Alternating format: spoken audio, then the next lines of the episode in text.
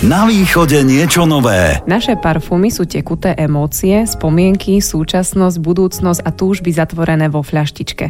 Povedala Eva Škovranová a ja som nadšená, že ju mám v štúdiu Rádia Košice a že dnes doslova pričuchneme k záľube, ktorá sa stala jej prácou a predpokladám, že aj vášňou. Dobre sa usadte, dnes to bude opojné rozprávanie.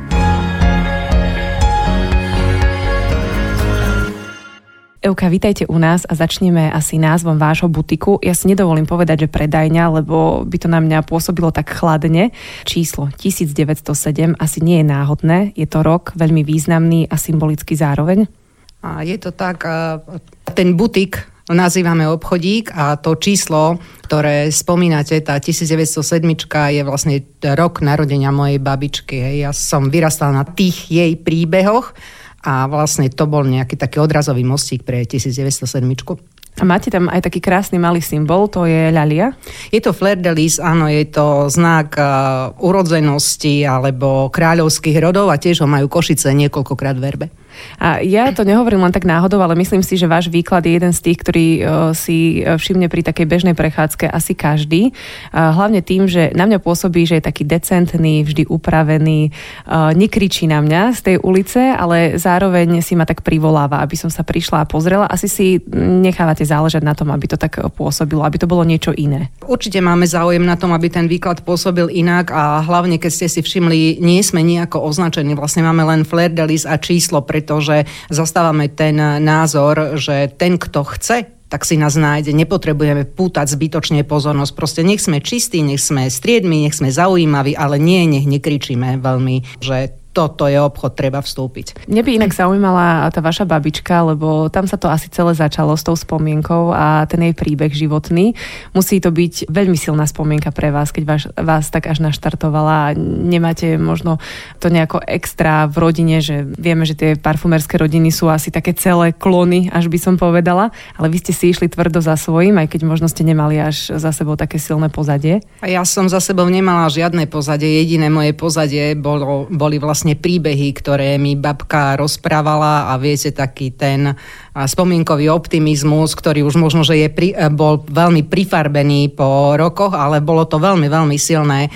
Vlastne celé to začalo mojou túžbou z tých príbehov, lebo babka vedela variť mydlo, vyrábala také vodičky voňavé, hej, a ja som si z toho, že, oh, že budem variť mydlo. A vlastne celé to aj začalo mydlom. A od mydla ste sa teda ako dostali k tým voňavým vodičkám? Lebo to asi nebola taká celkom jednoduchá priamočiara cesta, ale to asi muselo byť o čosi komplikovanejšie.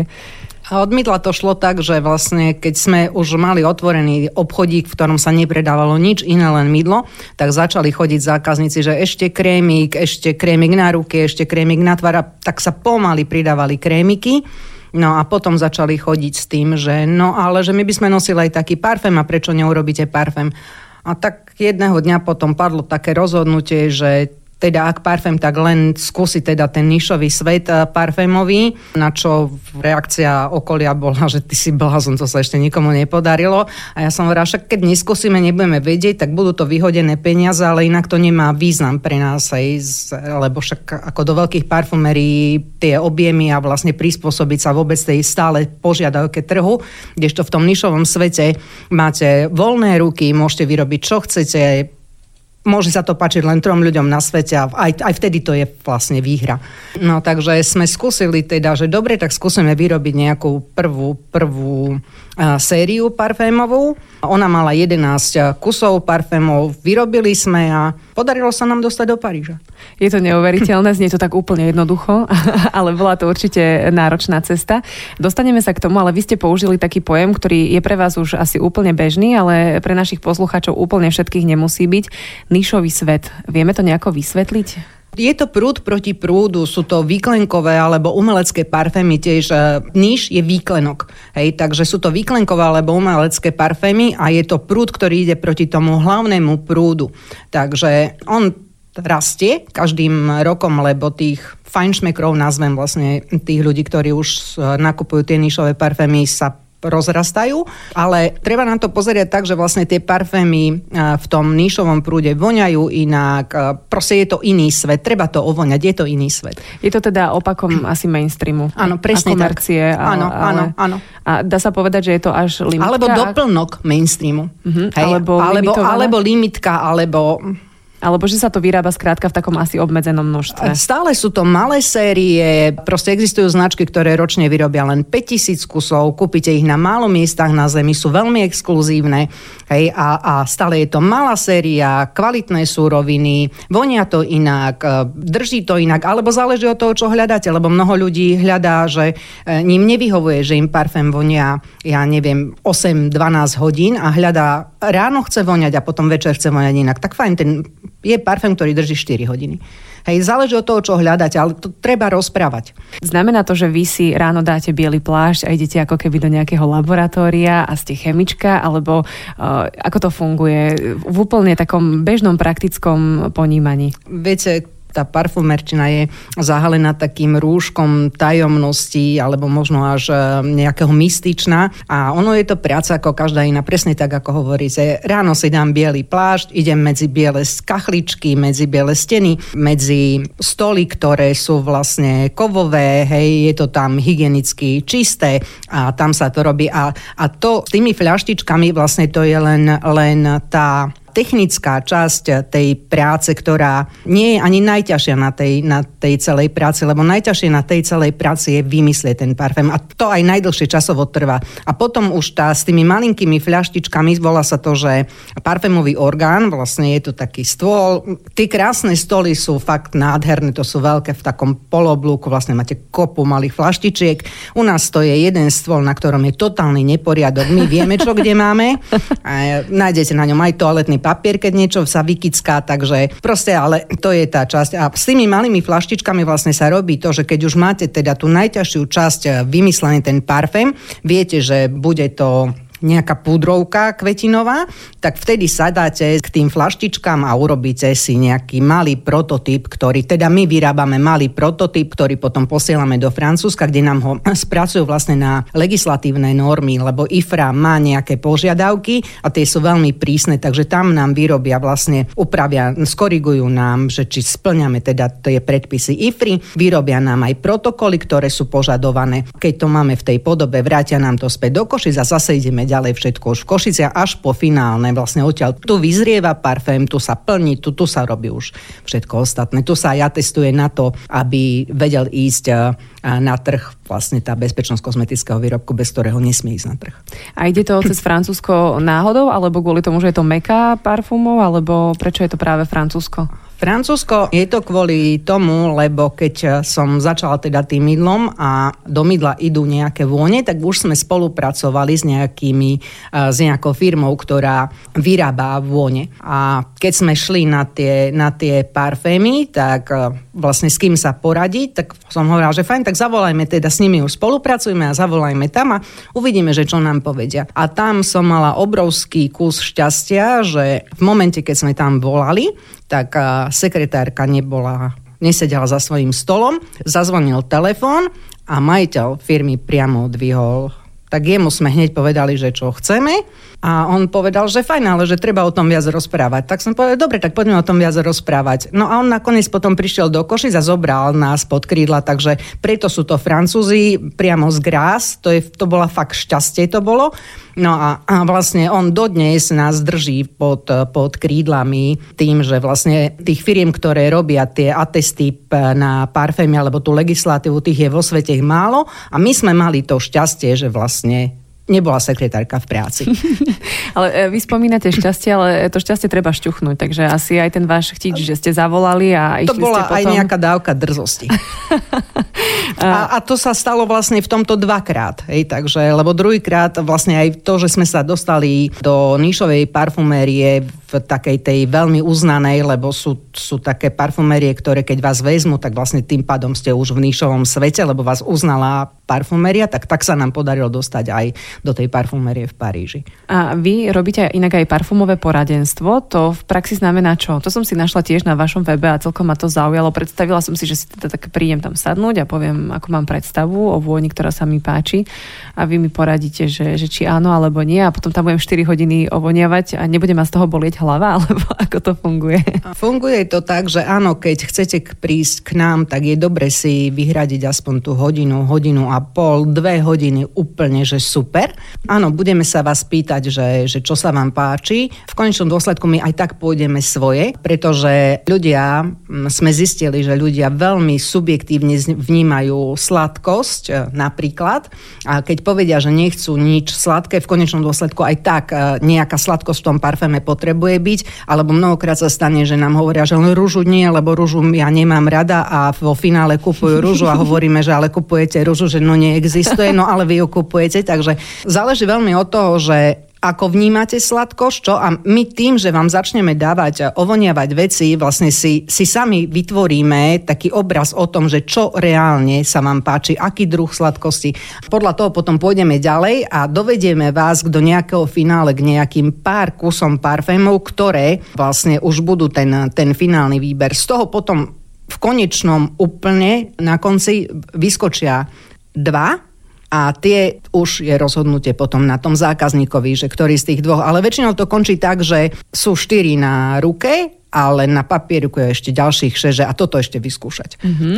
Pre mňa to znie tak veľmi svetovo, ale stále sme v Košiciach, tak som sa musela až tak mentálne vrátiť, že aha, ale stále sme v Košiciach. Je o to záujem? Akože zvykli si už ľudia, že, že niečo také existuje? Je taká možnosť? Áno, je o to záujem. Um, v podstate my ani nie sme nastavení na to, že mať naraz veľa zákazníkov. Poviem to takto, že my maximálnu skupinu zákazníkov, ktorú sme ochotní zobrať naraz, je 12 ľudí. Máme 12 stoličiek v obchode, vieme usadiť 12 ľudí.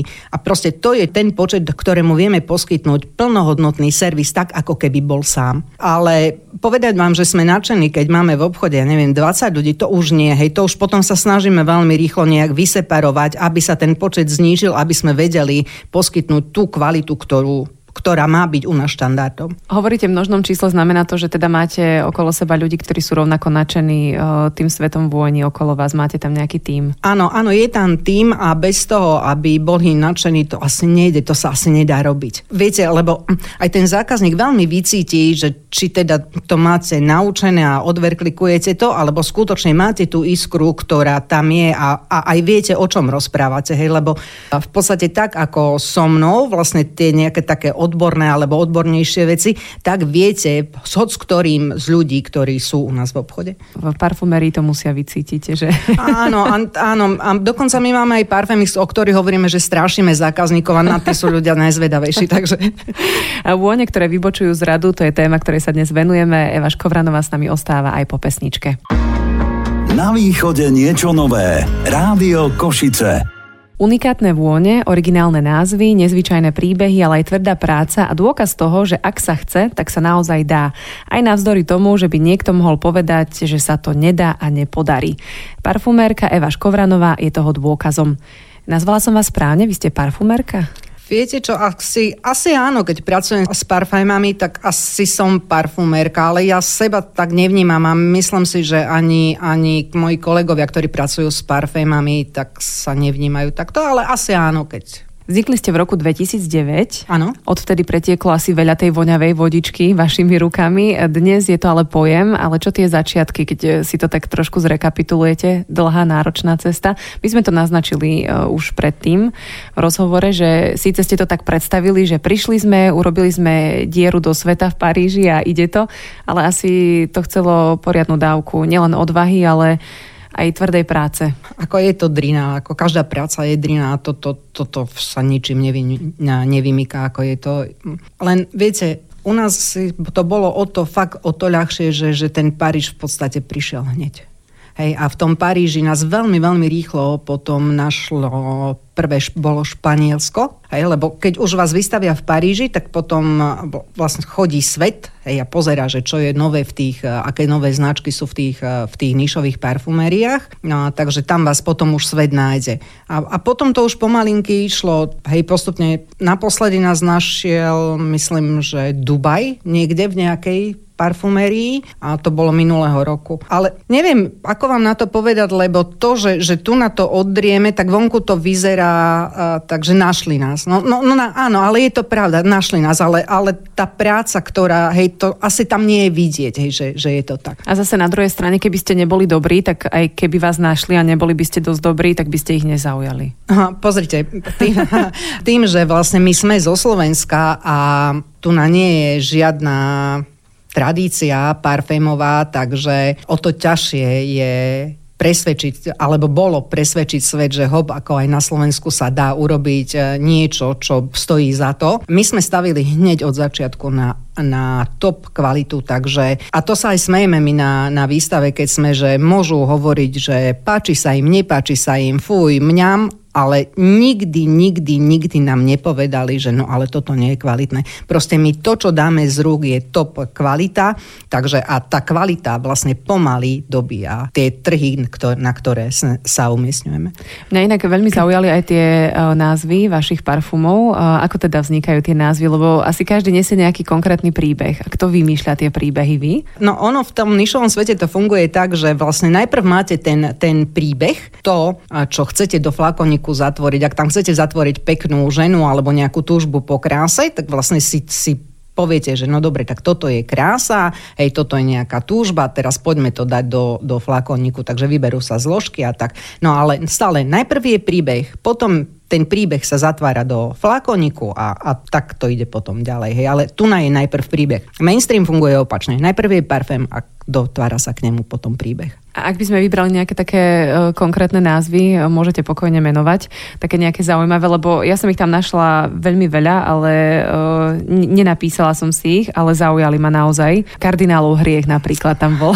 to je asi Ka- najznámejší. Kardi- kardinálov hriech je jeden z najobľúbenejších príbehov našich zákazníkov. Parfém vo flakoniku je zatvorený príbeh o tom, že v minulosti sa šľachta nechodila spovedať kňazom, ale chodili sa spovedať priamo kardinálovi. A chodila sa spovedať krásna šľachtičná ktorá tak zmyselne popisovala svoje hriechy, že kardinál nevydržal a zhrešil. Lenže ono je to slovná hráčka. Na slovičku peš, keď vymeníte dlžeň s vôkaňom, tak vám vznikne slovné spojenie kardinálová broskinka. A keď si privoniate, tak parfém začína takou dozretou, šťavnatou broskyňou. A tie príbehy teda vymýšľate primárne vy, alebo teda... Áno, vymyslí ich vlastne ten, kto tvorí, hej, ten parfumér alebo tvorca parfému. A vy musíte mať teda akože uh, poriadne uh, bujnú fantáziu a predstavivosť. Stalo sa vám niekedy, že už ani neviete, čo vymyslieť, alebo to, to sa nestáva v tomto svete? Určite sa to stáva, lebo však niekedy to ide do úplne absurdí. Mm, sú parfémy, ktoré sú inšpirované mm, námornou bytkou napríklad. Hej, a to keď privoniate, tak fakt máte pocit, že ste na tom boisku. A, hej, takže aj, aj takéto udalosti vedia byť e, inšpiráciou na, to, na tvorbu toho parfému. Takže to je, je to veľmi, môže to byť konkrétny človek, napríklad my máme v kolekcii parfém, kde pre mňa bol konkrétny človek e, inšpiráciou, hej, ale som pochopila, že nie len v mojom živote, ale aj v živote každého iného človeka vlastne je takýto človek, tak ten parfém sa volá, že meno nom. Aha, Hej, uh-huh. takže a, a ten parfém je o tom, že vlastne každý má v živote človeka, na ktorého názore mu záleží, hej, ktorý je nejakým ako keby vzorom, alebo hej, sa zamyslí hej, nad na, na tým, čo mu hovorí. No a vlastne ten človek je nejakým spôsobom nenahraditeľný. Tak mne teraz akože v prvom rade napadla taká vôňa bábetka, takže dá sa s, s tým napríklad pracovať. Hej? Že ja by som vám povedala, že pre mňa je to jednoznačne vôňa bábetka a to by som si chcela akože tak so sebou nosiť celý život, tak uh, poďme na tom pracovať pracovať. A aj to je vo flakone. Mm-hmm, vážne. Tak ale zase nie som prekvapená, veď to je asi jedna z najkrajších voní na svete. Takže, Hej, takže už asi niekto tak rozmýšľa. Ale len pre ženy, pre mužov sú to raňajky. Je to vôňa raňajok slaniny. Vážne? Mm-hmm. Od babetiek. A pre ženy, áno, je to vôňa babetka, pre, pre panov je to, sú, je to vôňa raňajok. Ale zase toto je reálny život. A čo pánske vône teda? Venujete sa aj pánskym vôňam? Áno. A aký je o ne záujem? Je to väčšie, viete čo, keby ste to viete porovnali? čo, ak by som to presne, idem to porovnať, uh, 55 na 45, mm-hmm. ako skoro pol na pol je to. Ako niekedy mám pocit, že tých pánov je až viac. Mhm, tak to je zaujímavé. Aj sú, sú dní, keď skutočne ich je viac. Ja som počula taký váš výrok, že parfum má byť druhá koža. A to sa mi veľmi páči, s tým úplne súhlasím. Aj keď ja som si dnes nedala kvôli tomu, že som si netrúfala, že som si povedala, pre Boha, čo keď si pani Škovranová pomyslí, že mám zlú vôňu, tak som si nedala žiaden. To nefunguje si... takto, takže úplne kľudne. ale, ale veľmi sa mi to páči, ale hneď akože teda nedá sa mi neopýtať, že, že čo potom tí, ktorí majú pocit, že sa v tých uh, voňavkách, to, to, to nie sú parfumy, to sú voňavky, uh, chcú doslova vykúpať. A je to veľmi nešťastné. Je to veľmi nešťastné. My aj hovoríme svojim zákazníkom, že keď si u nás kúpia parfém, proste to dávkovanie toho parfému treba nastaviť hneď na začiatku, keď ešte nos ho veľmi vníma, keď je nos ešte veľmi, veľmi citlivý, pretože potom časom príde tá obraná reakcia mozgu, keď prestanete svoj vlastný parfém cítiť. Mm-hmm. To mhm. je normálna reakcia mozgu na to, že aby sa sám seba nezaťažoval. A vtedy mnoho ľudí má tendenciu, že a necítim na sebe parfém, tak sa prestriekať. A to už potom začínam vraždiť okolie. Hej? A okolie ma neznáša za to, že síce ja seba cítim jemne, ale všetci ma cítia veľmi.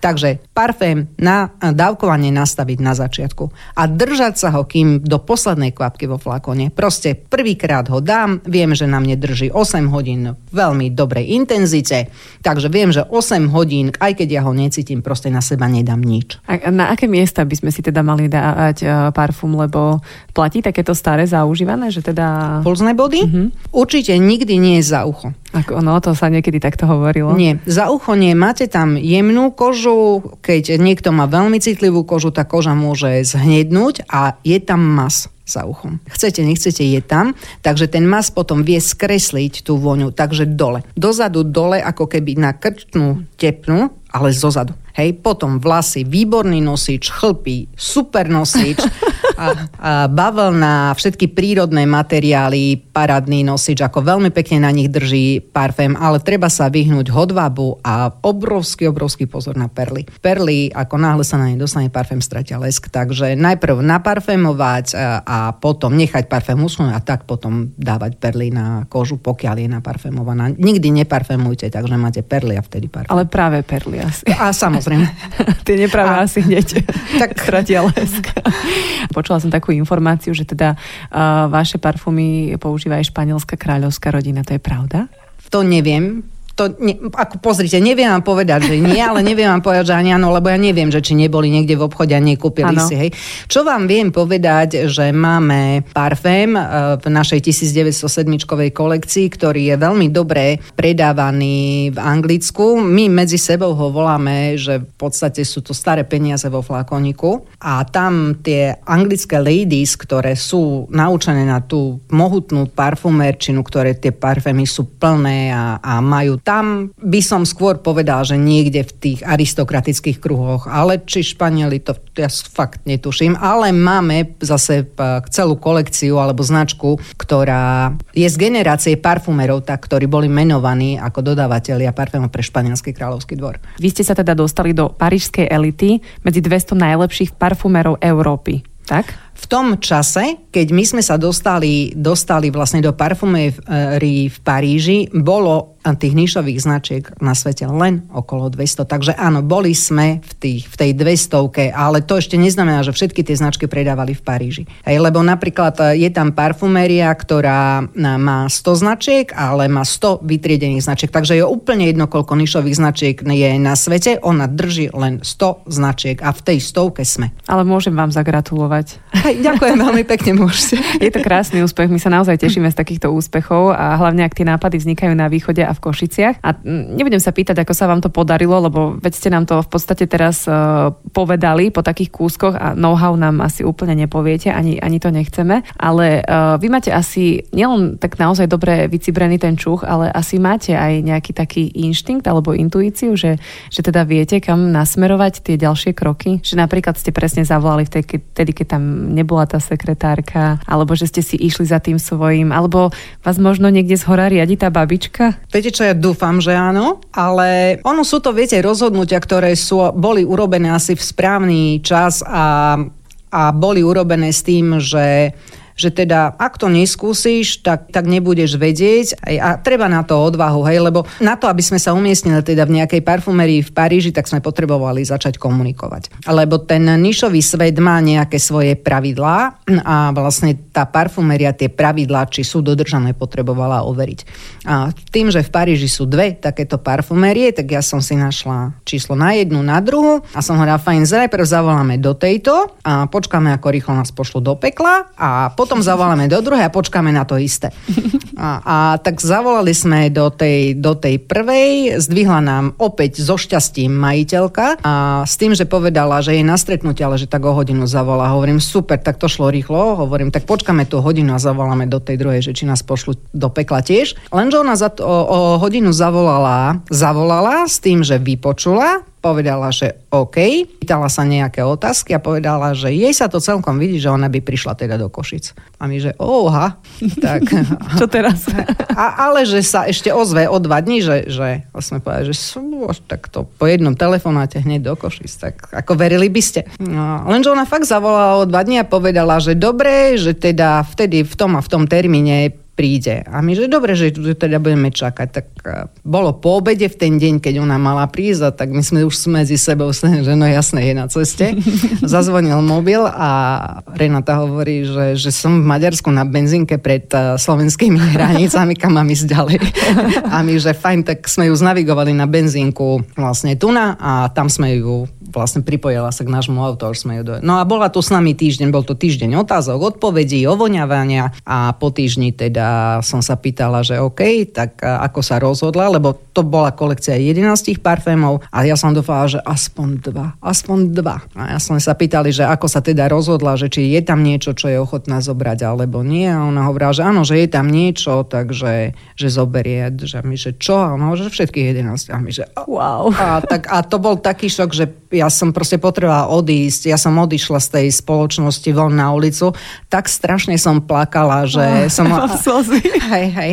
Takže to, to, pretože ja som neverila, že proste niečo tak by, ako dúfala som v tom veľmi, ale tam bol tak malinký ten, že, takže som strašne plakala. No, tak dobre, zabalili sme jej ich, ona na druhý deň teda odišla aj s našimi parfémami, dorazila do parfumérie, tam stále sa nová značka vykladá, je v parfumérii nejaký stôl, na ktorý sa každý tak strašne chce dostať. Mm-hmm. a tým, že nás tam doniesla, tak sme sa dostali na ten stôl a na tom stole proste nás vystavili a ráno. To bol dva dní potom, keď odišla z Košíc a po obede zvonil telefón a hovorí, že máš predaný prvý parfém. Wow. Takže ja dodnes pamätám, ktorý bol prvý, ktorý sa, sa predal. No a potom už nás tam objavil, objavili blogery u nej a to sme len pozerali, ak sa to začínalo sypať vlastne na tých zahraničných blogoch, že nová značka, hej, proste v nišovom svete. To bol týždeň, keď ja som asi preplakala každý deň, nie zo smutku, ale z toho šoku, z toho, že, že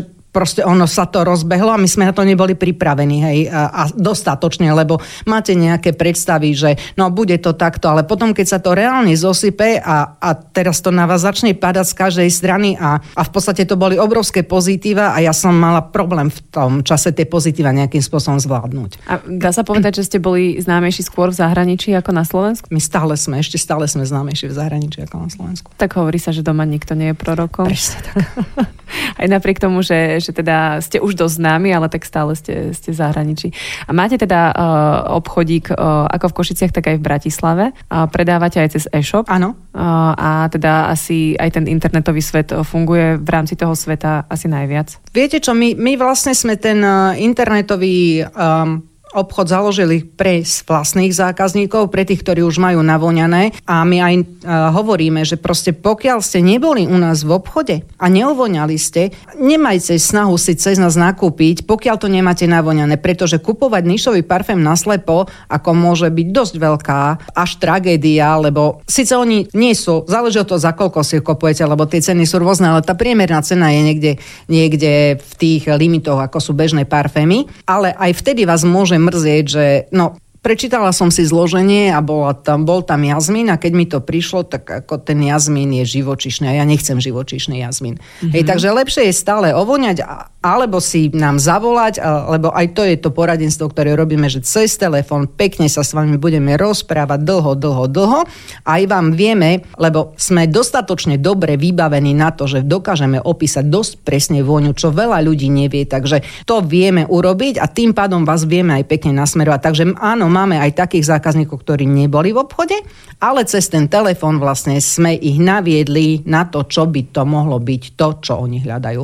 A čím to je podľa vás, že, že ste v zahraničí známejší ako na Slovensku? Lebo akože to sa stáva, to nie je úplne taká nečakaná vec, ale lebo ste akože dosť dlho na trhu. Je to možno tou mentalitou aj e, toho národa, že, že nie sme úplne zvyknutí na to ísť si dať uh, poviem to teraz tak úplne laicky, namiešať si parfum, že to nie je úplne taký štandard, možno musí prejsť ešte nejaký čas. Myslím, že dosť v tom robí, nazvem to predsudok, to, že najlepšie parfémy sú francúzske parfémy. Ako fajn, Lenže netreba zabudnúť, že medzi najlepšie parfémy patria aj talianské parfémy, aj anglické parfémy, aj španielské parfémy. Aj mnohé boli ocenené vlastne cenami, ktoré sa udelujú parfémom a vôbec nie sú francúzske. Naopak, anglické parfémy boli ocenené, hej, dostali zlatú hrušku, takže... No a vôbec pripustiť to, že, že teda existujú aj slovenské parfémy, asi je ťažšie, lebo no však čo už na Slovensku, hej, môžu, hej. Takže... Máme takú nešťastnú tendenciu, akože veriť tomu, že to, čo je za plotom, je lepšie. Áno, susedový trávnik. áno, áno, že je zelenšia tráva. Áno. ale tak uh, som uh, rada, že ste v dnešnom rozhovore uh, doslova dokázali a vysvetlili, že, že aj v malých Košiciach vznikajú obrovské veci. My si to tu dokazujeme každý týždeň. Nie, dokazujeme, my na to upozorňujeme, alebo si to tu vysvetľujeme na rôznych príbehoch každý týždeň. A máme ešte jednu takú poslednú otázku otázku, keď už sme sa bavili o tom, že kúpiť na diálku, nekúpiť e, cez internet a tak ďalej. Kúpiť parfum ako darček, pre mňa nočná mora. Ja by som to nikdy nikomu nekúpila, ani by som sa nenadchla, ak by to niekto kúpil mne, ale stretla som sa s tým, že si to niektorí ľudia pýtajú. Tak povedzte mi vy ako odborníčka. Ak by ste prišli s týmto do obchodu, tak by som vám povedali nie ako darček parfém nekupujte. Vôbec nemusíte trafiť, budete mimo, proste bude sklamanie na druhej strane. Existuje spôsob, ako obdarovať Hej, však kúpte voucher alebo kúpte niečo a nech príde ten obdarovaný a dostane od nás plnú prezentáciu a vyberie si, povedzme sám. Ale áno, darovať parfém je obrovské, obrovské riziko. Hej, pokiaľ neviete presne, ktorý, nie, ako ja by som nedoporučil. Ďakujem, že to takto pred Vianocami spomíname. je to veľmi praktická rada.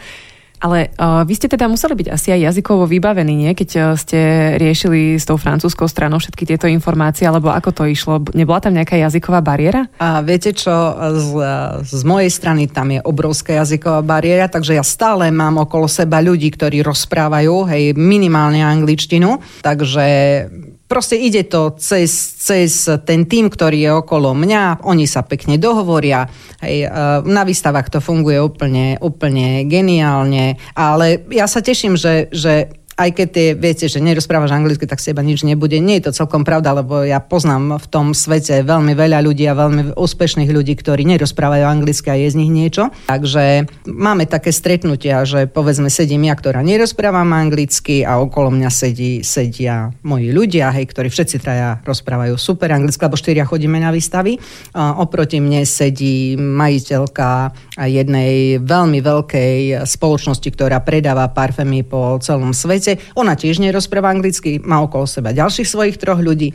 No a teraz funguje to takto, že oni si niečo povedia, povedia to mne. Hej, ja na to odpoviem niečo, povedia si zase oni, povedia to jej, ona dvihne ovonia, pokýveme si hlavou a ideme ďalej. takže, takže dá sa dohovoriť, aj keď nerozprávate anglicky. Kto chce cestu si nájde. Určite áno, stále v tomto to prípade tak. to platí rozhodne.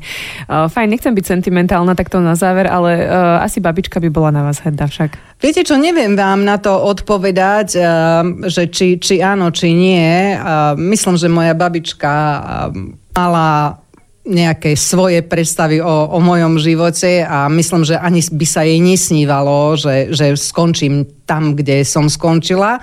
Ja dúfam, že, že keď sa teda na mňa pozerá z hora, tak uh, si hovorí, že ale dobre si pamätáš niektoré tie príbehy. Krásne. A ten dnešný rozhovor nám opäť teda potvrdil, že východniari sa vo svete nestratia, ba dokonca, že ak veľmi, veľmi chceme, tak aj na mapu parfumov dostaneme do konca Košice. Euka Škovranová nám dnešný deň prevoňala a ja ďakujem za prekrásny príbeh, s ktorým sa podelila v Rádiu Košice. Doplním, že rozhovor si môžete vypočuť aj vo forme podcastu. Ďakujem za pozvanie veľmi pekne.